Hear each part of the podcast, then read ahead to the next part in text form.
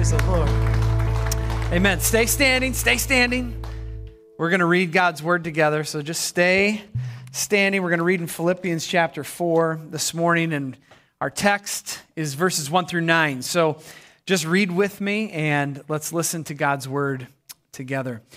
Starting in verse 1 Therefore, my brothers, whom I love and long for, my joy and my crown, stand firm thus in the Lord, my beloved.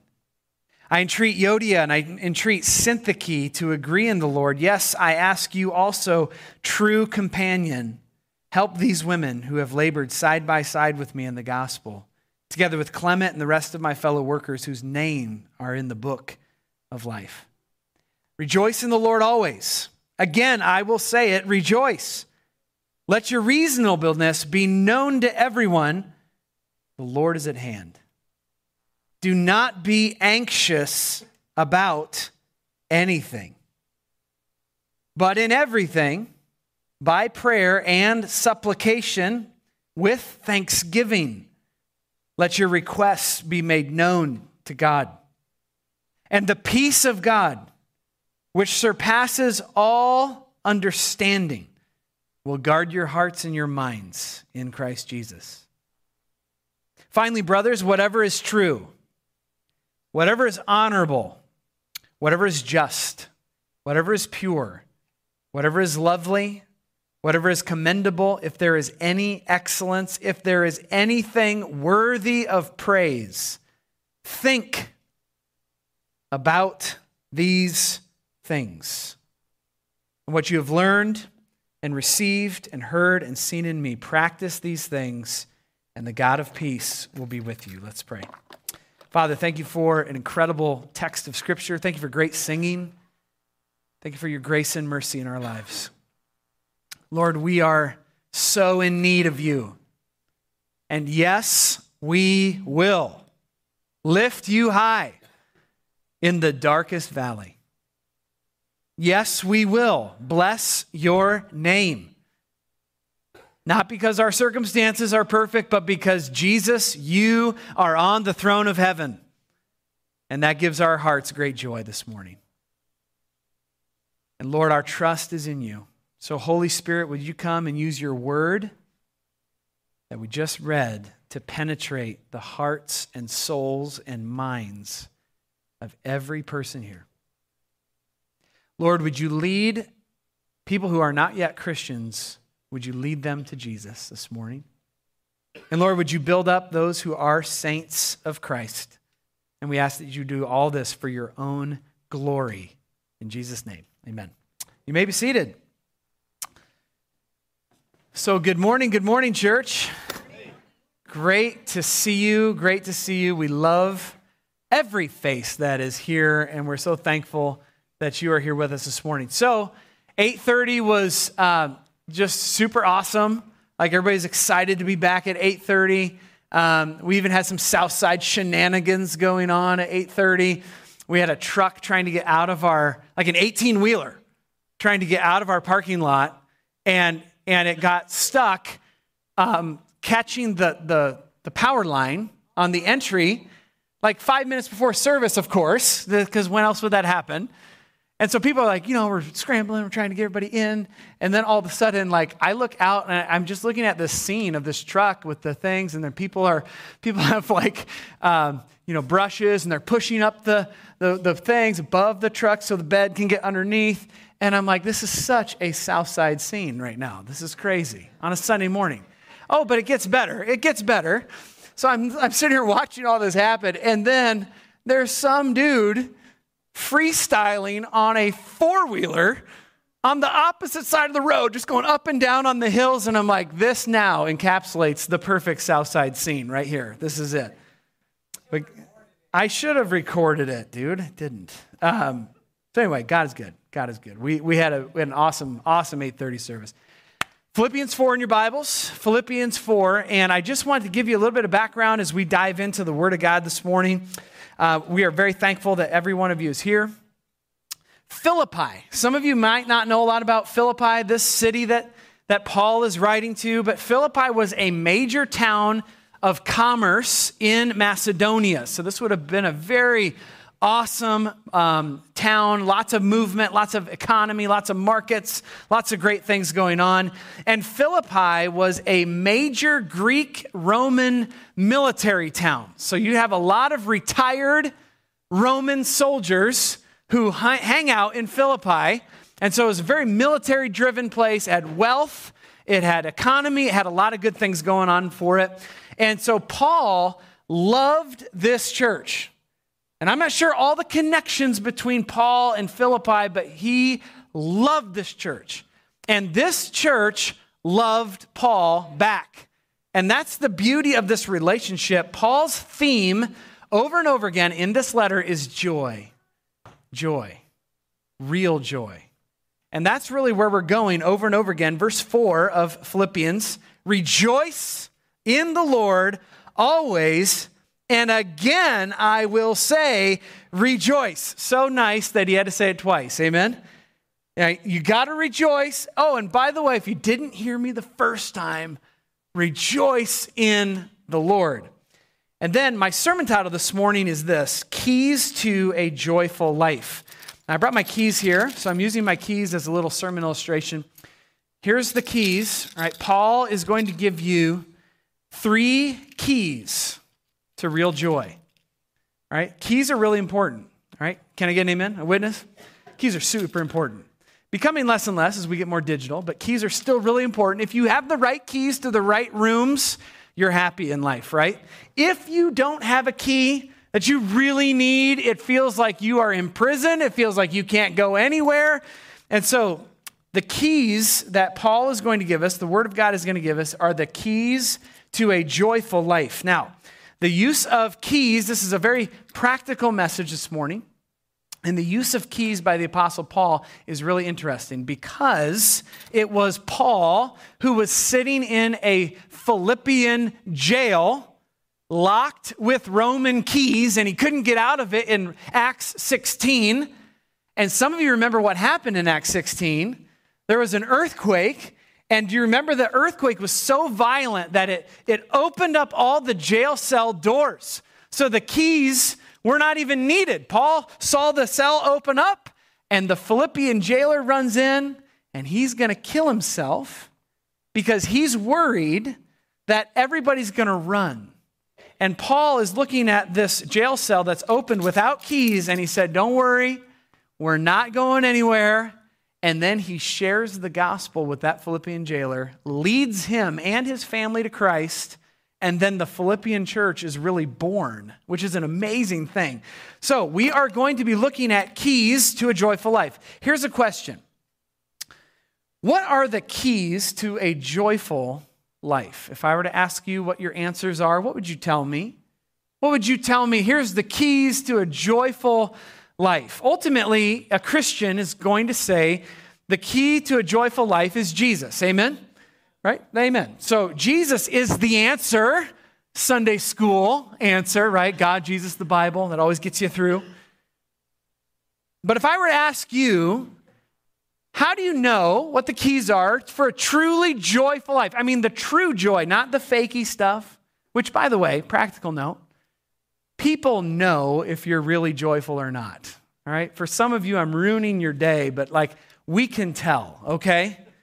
Like people know if you're a joyful person or if you're not. So let's just put the posturing aside a little bit. Let's just not try to fool everybody. People genuinely know probably what's going on with you. You're not fooling anybody. They're just probably too nice to tell you right? Whether you're joyful or not. But I just want to tell you right now let's just pull the facade off. People know if you're truly joyful in your life or not. Okay? Now, what's the keys to joy? Well, here's, here's the reality. We're going to get to it. Like the Word of God's going to show us what the keys are to joy. And, and joy in Jesus is commanded by Paul in, in 4, verse 4. And it's not optional for Christians. If you think joy is an option for you, not a necessity for you as a Christian, you are wrong. Joy is essential for a Christian. Now, we have enemies to joy, do we not? All right? The devil does not want you joyful. Did you know that? Can I get a witness? He does not want you joyful. He wants you in the self misery pool of sin. That's where he wants you. The world does not want you joyful in Jesus either. This whole world system is, is created and is manipulated in such a way that it is here to make you not joyful. So everything that you think is going to give you joy in this world, and you're like, oh, this vacation, this thing, this money, this stuff, these, these things that the world can give me. I just got news for you. It doesn't want you joyful. All right, it wants you in debt. Can I get an amen? All right, that's what that's about. And then and then here's the reality. Your own flesh, your own self, your own flesh doesn't want you joyful. There is a part of you that is just selfish and sinful and wrong, and it's that part of your sin nature that doesn't want your soul to be joyful. So oftentimes you hijack your own joy by you. Does that make sense? It's crazy. Like, like we think we're going to make ourselves happy with some of our decisions, but it is those very decisions that are selfishly motivated. We turn in on ourselves, and our own flesh doesn't want us joyful. So we have a three pronged enemy the world, the flesh, and the devil. They all want to steal your joy from you. But the big idea in this passage this morning is that the Word of God is calling you and I to stand strong in Jesus. Verse 1 stand firm in the Lord with holding the keys of joy in our hand. Amen? Christian, God wants you to stand firm in the Lord with the keys of joy in your hand. Now, what are those keys? Let's get to it. All right, the keys to joy are these, these realities of, of getting out of dark rooms right? Many of you feel like right now you want this joy, you want to know what the keys are, but you, you feel like you don't have the keys right now, which means you feel like you're in a prison room, like a dark one. Some of you are feeling that this morning. feel like you're in this dark room. It's, it's, it's really, really depressing. It's really, really tight. It's, it's dark and, and depressing and hard. And Maybe it's discouragement, anxiety, soured friendships, maybe a bitter attitude in your heart, and you feel like, I got to get out of here because this room is going to kill me. And, and here comes God's word to give you the keys, right? It's like the escape room, but not cool, okay? like many of you have been in an escape room before and you pay all this money to get out of the room. You get locked, you pay, you, you, get, you pay money to get locked in a room. Yes, it's super fun. You got to find your way out, right? This is like an escape room, but not fun at all. Not fun at all. And here comes God's word. He said, Here's the keys. All right, let's look at the keys. Key number one is right relationships. If you want the first key to real joy in your life, it's right relationships. And this is in verse 2 and 3. Verse 2 I entreat Euodia and I entreat Syntyche to agree in the Lord. Yes, I ask you also, true companion, help these women who have labored side by side with me in the gospel together with Clement and the rest of my fellow workers whose name are in the book of life. Now, all of us this morning would agree that having right relationships with other people, specifically other believers, is a huge component of being joyful. Can I get an amen?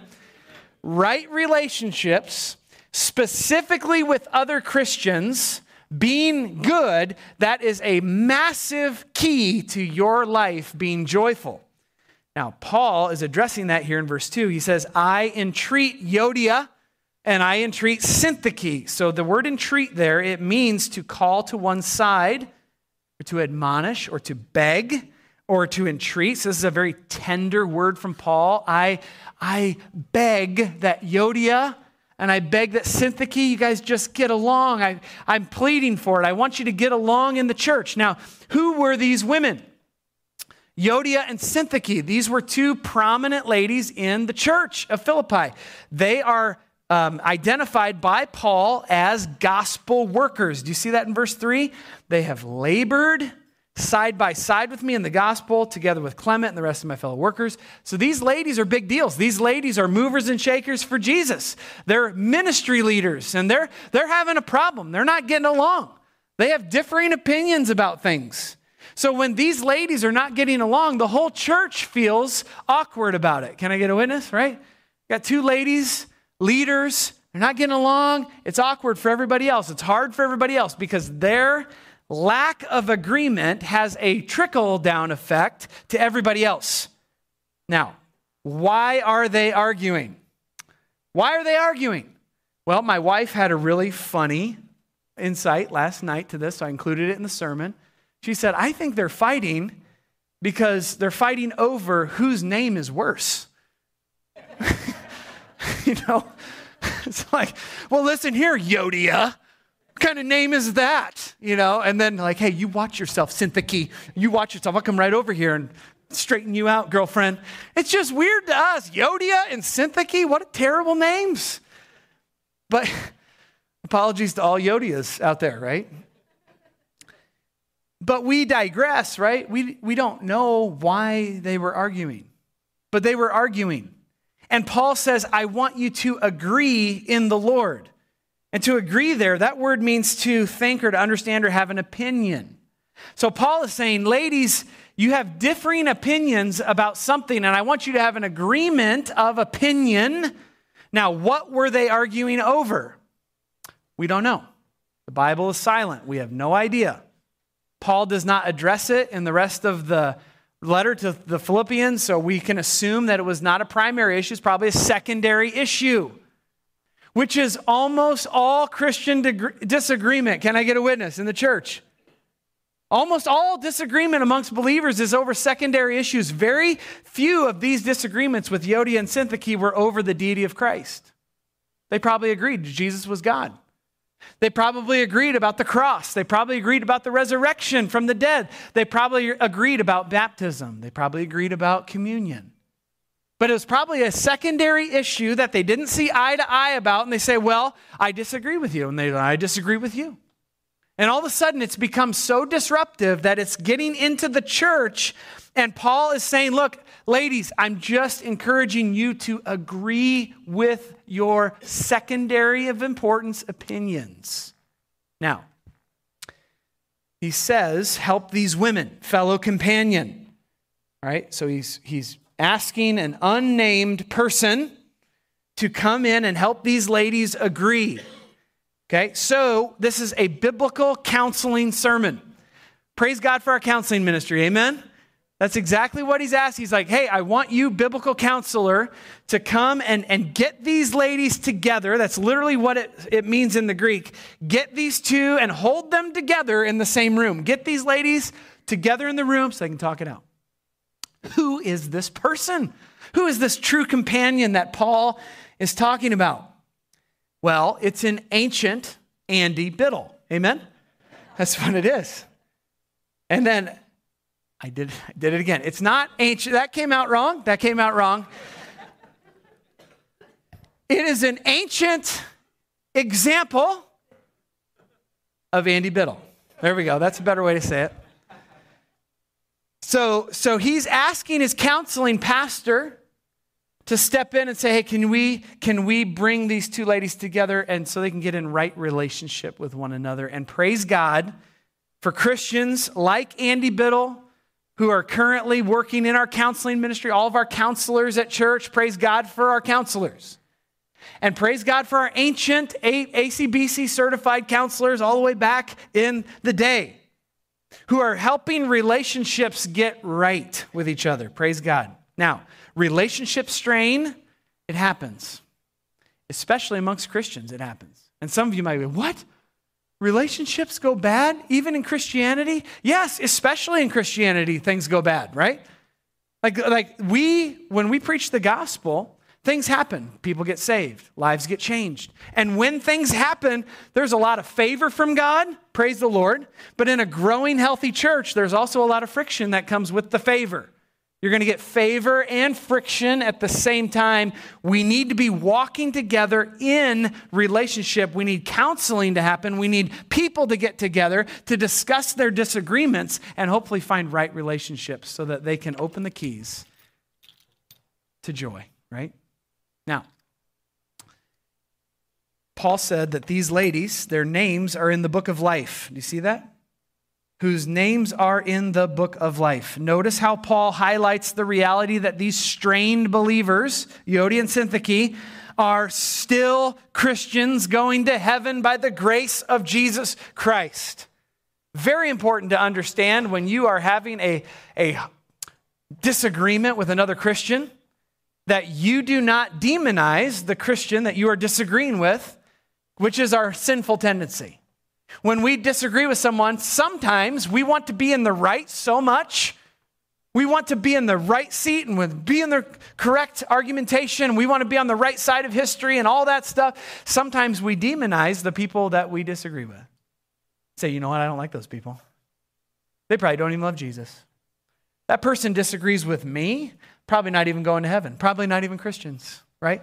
And we let our minds go to places that we ought not. And please understand when you're disagreeing with another Christian, especially about a secondary issue, you need to look them in the eye and remember they're going to be in heaven.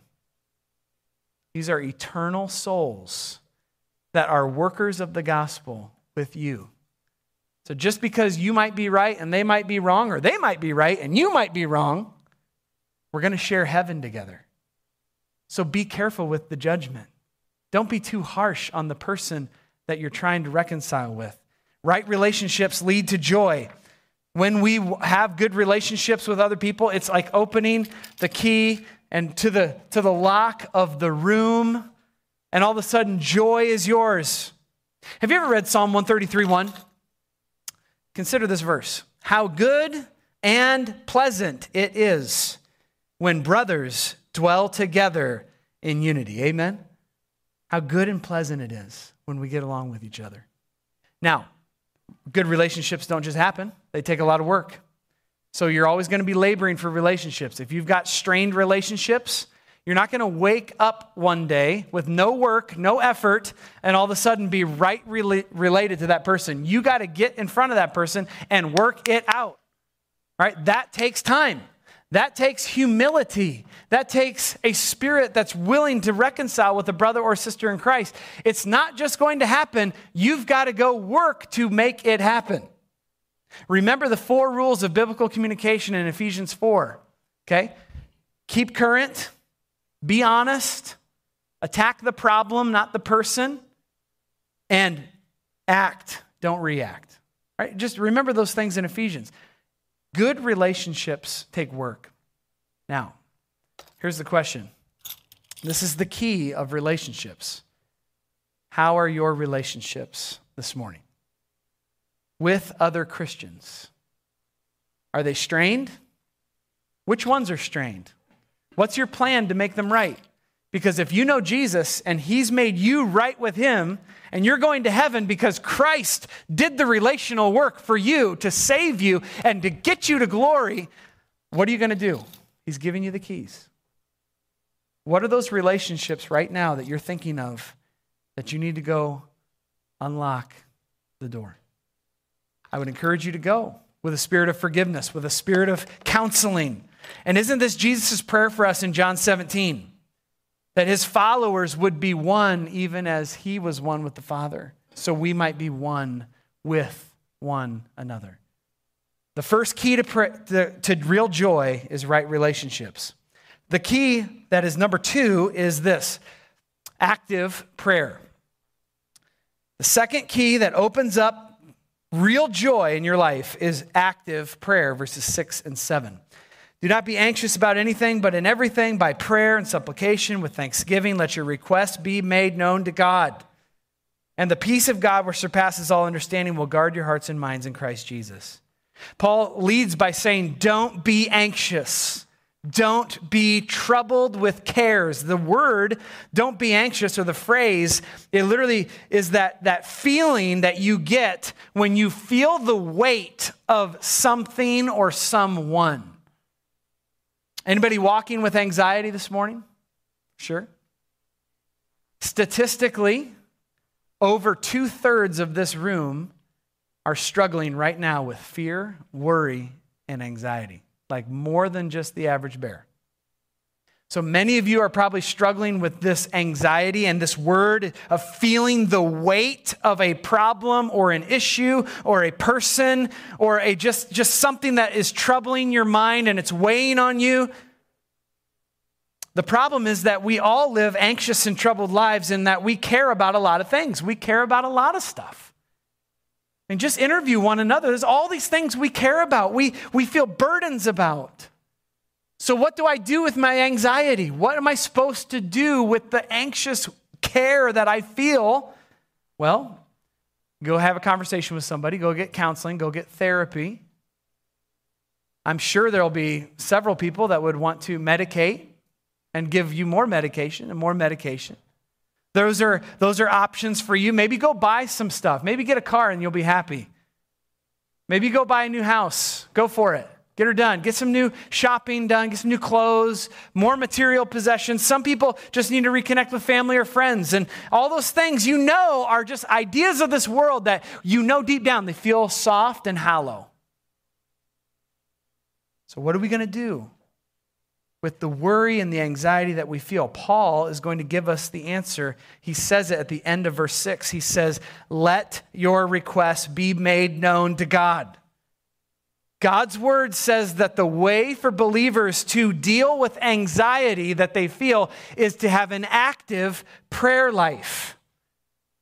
Did you know that it's prayer that could be the answer to some of your anxiety? Amen?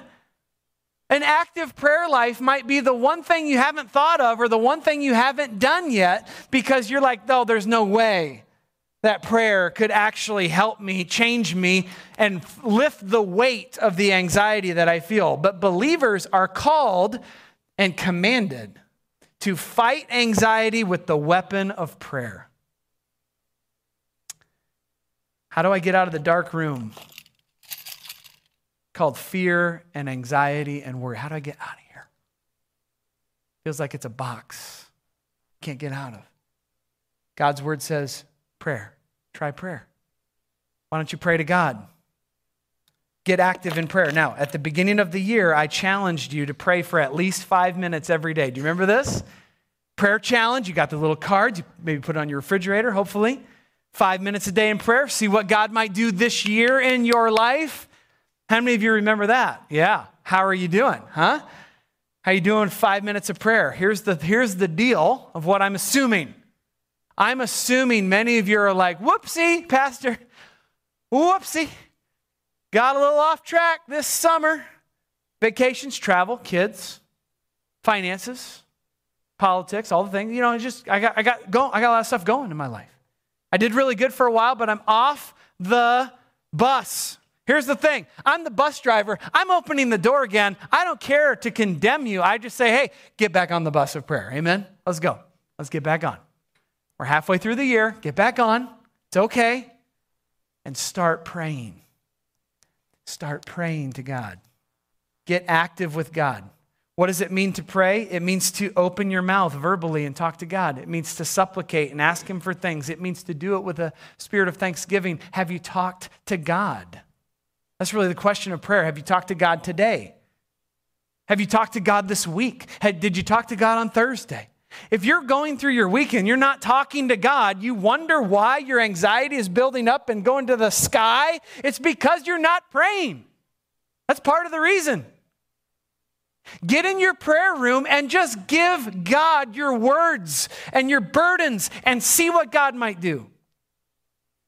Get back on the prayer bus. Let's go. And then what happens when we pray? It opens the room. It's the key that unlocks the door to real joy in your life. How do I know that? Because the Bible tells me so. The peace of God will guard your heart. If you start praying, the peace of God will guard your heart. The peace of God, the tranquility, the harmony, the safety, the beauty of God's rest the peace of God will guard your heart and mind in Christ Jesus. Did you know this? God owns peace. It's His. God owns all peace.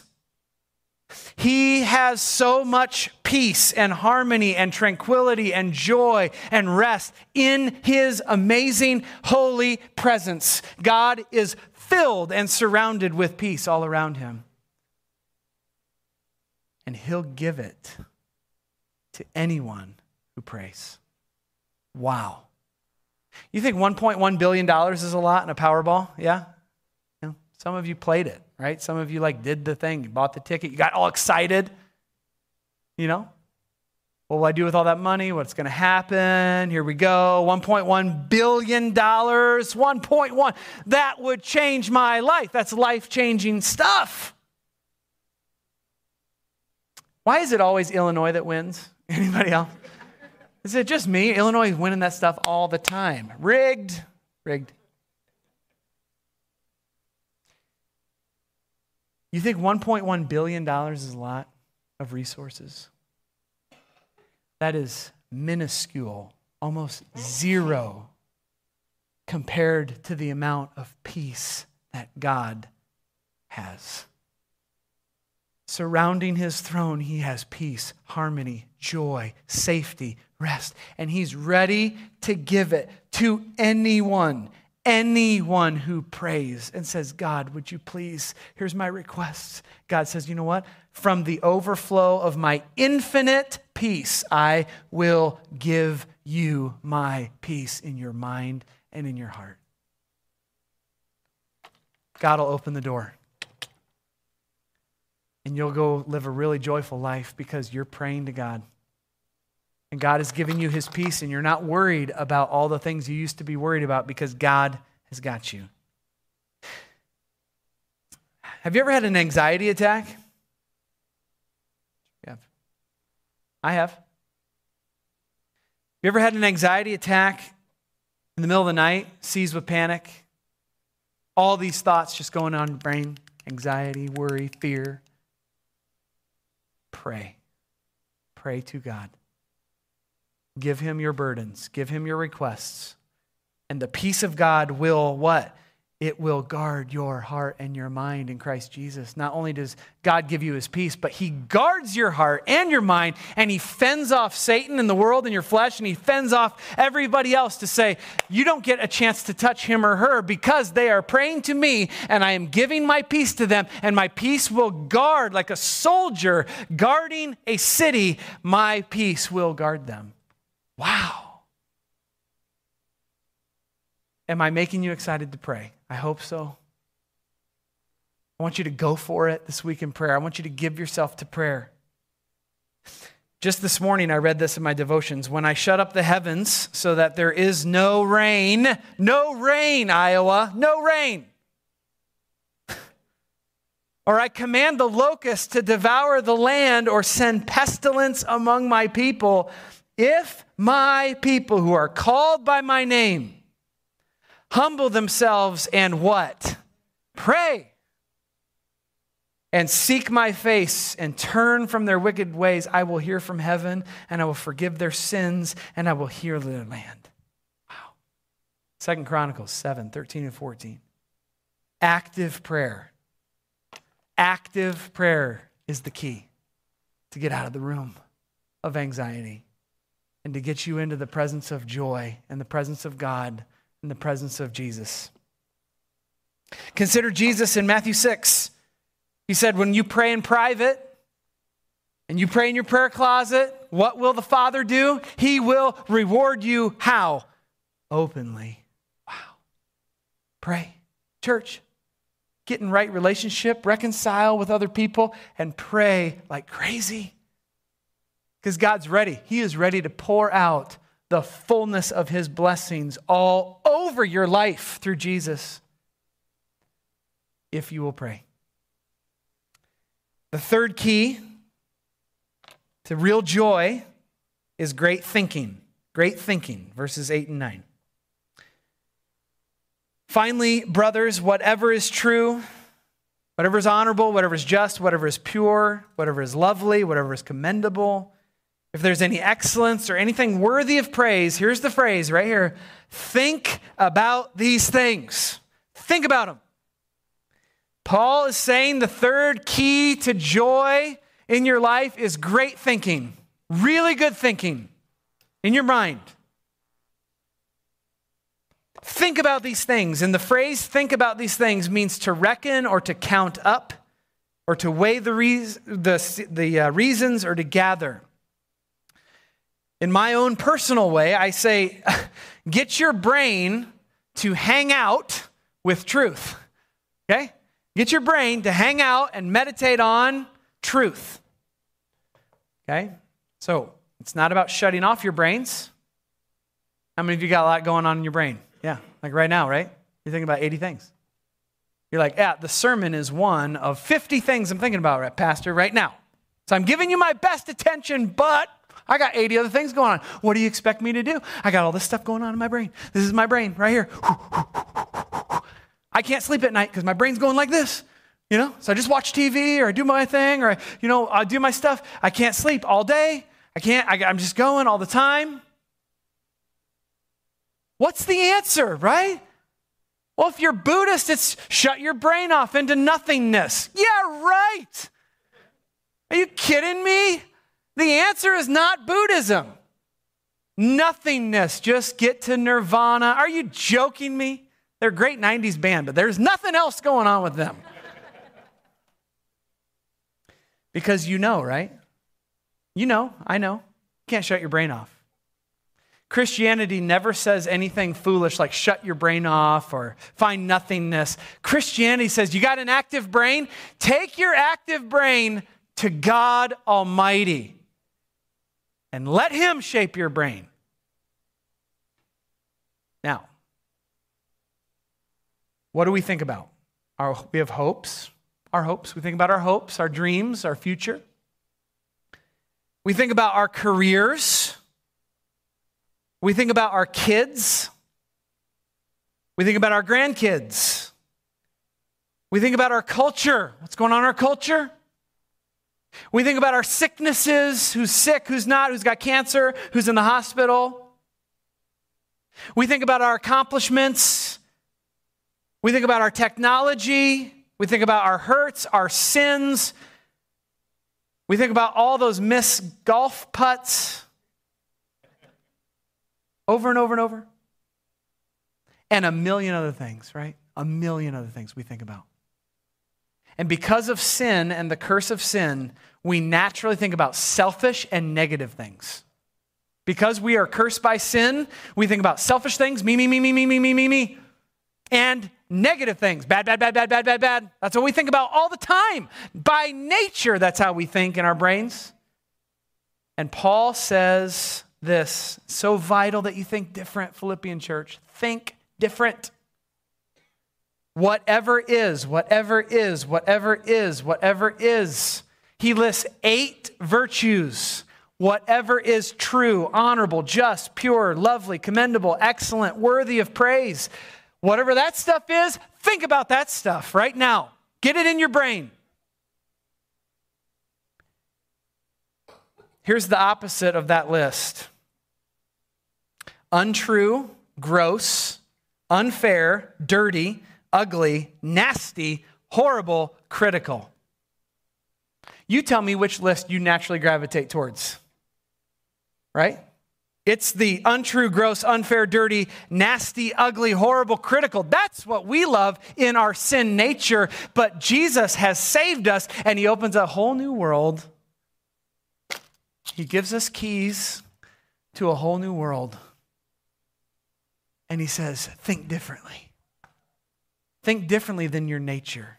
Think differently through what Christ has done inside of you, the Holy Spirit of God inside you. Think about true, honorable, just, pure, lovely, commendable, excellent, and worthy of praise things. Any of those things, think about that. That's awesome. Here's the question you might have, right? Because we're going to close with this. You might be asking, How in the world am I supposed to do that, Josh? How am I supposed to think about good, commendable, lovely, wonderful things? Do you not live in the world that I live in, Pastor Daggett? Do you are you that untethered from the world as it is? Do you not get it? Like the untrue, gross, unfair, dirty, ugly, nasty, horrible, critical stuff, that comes to me all the time. And then I have a phone that speed delivers nasty stuff into my mind all the time as if I even needed any help. You go on Twitter for five minutes and you see the cesspool of humanity. And you're like, what in the world is going on? Yeah, just roll on down, bro. Let's go. Come on. Roll with me here. All right. Go on Facebook.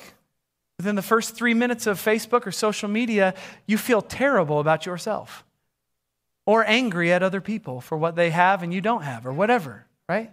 Think about this. This is the nasty that attacks our brains every day. And you're like, how am I supposed to think about that, that list of virtues? What in the world is Paul talking about here? And I would just say, here's how you do it. Here's the key to unlock the room of bad thinking. God wrote a really big book. Amen? yes. and this book is filled with promises from a good God who created you, knows you, and in this book is truth. In this book is life. In this book is everything about Jesus, who is everything that you need him to be for you as a Savior and as a King. And so, what we need to do is get our nose in this book. Can I get a witness, right?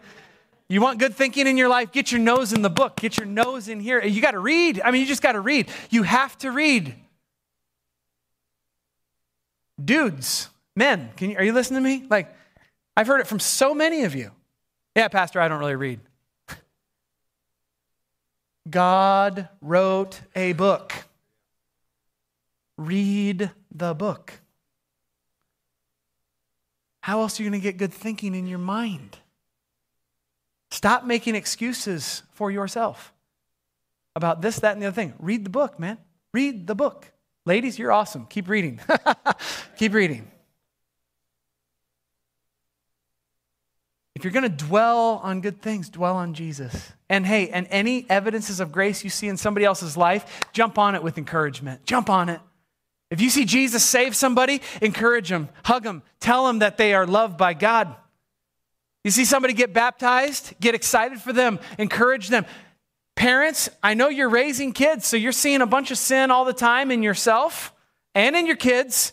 And you see a lot of evil and a lot of stupidity and a lot of foolishness and a lot of this stuff. But if you see one good thing, jump on it. Encourage that evidence of grace. Why?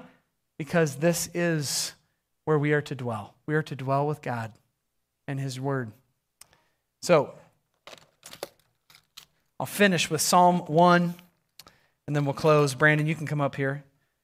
Psalm 1 says, Blessed is the man who doesn't walk in the counsel of the wicked or stand in the way of sinners, nor sit in the seat with scoffers. But instead, his delight is in the law of the Lord. And on that law, he, here it comes, meditates day and night. He's like a tree planted by streams of water, which produces fruit in its season and whose leaf does not wither, and whatever he does, he prospers. Church, love the book. Love the word of God, and your mind will be transformed, and you'll unlock the door and to real joy. So, as we close, there's, there's only really three ways, right? There's three keys to unlock real joy in your life right relationships, an active prayer life, and great thinking. Where are you at? One of those should connect with you. Maybe all three do. Repent, get right, confess Jesus. Some of you need to be saved, get saved. Trust in Jesus for the first time. Wherever you're at, let's respond by the power of the Holy Spirit. Let's pray. Father, thank you for the time in the Word. So good, so good to be in your Word. And oh God, we need you so much.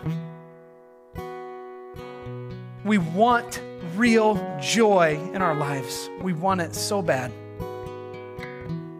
So, Lord, help us to take the steps to make relationships right. If there's some strained relationships this morning, Lord, help us to humble ourselves and go to that person and be reconciled. Lord, for some, it's a call to prayer. Haven't been praying for a while. Lord, would you move us to pray actively? And oh, may you pour your peace upon us. And may you guard us. And oh God, would you put our brains in a place where we have good thinking? Lord, help us exchange our stinking thinking for your good grace and your good thinking and your good truth. And oh God, may you put us on a different direction, a different path. Help us to respond to you now in singing and in worship. In Jesus' name.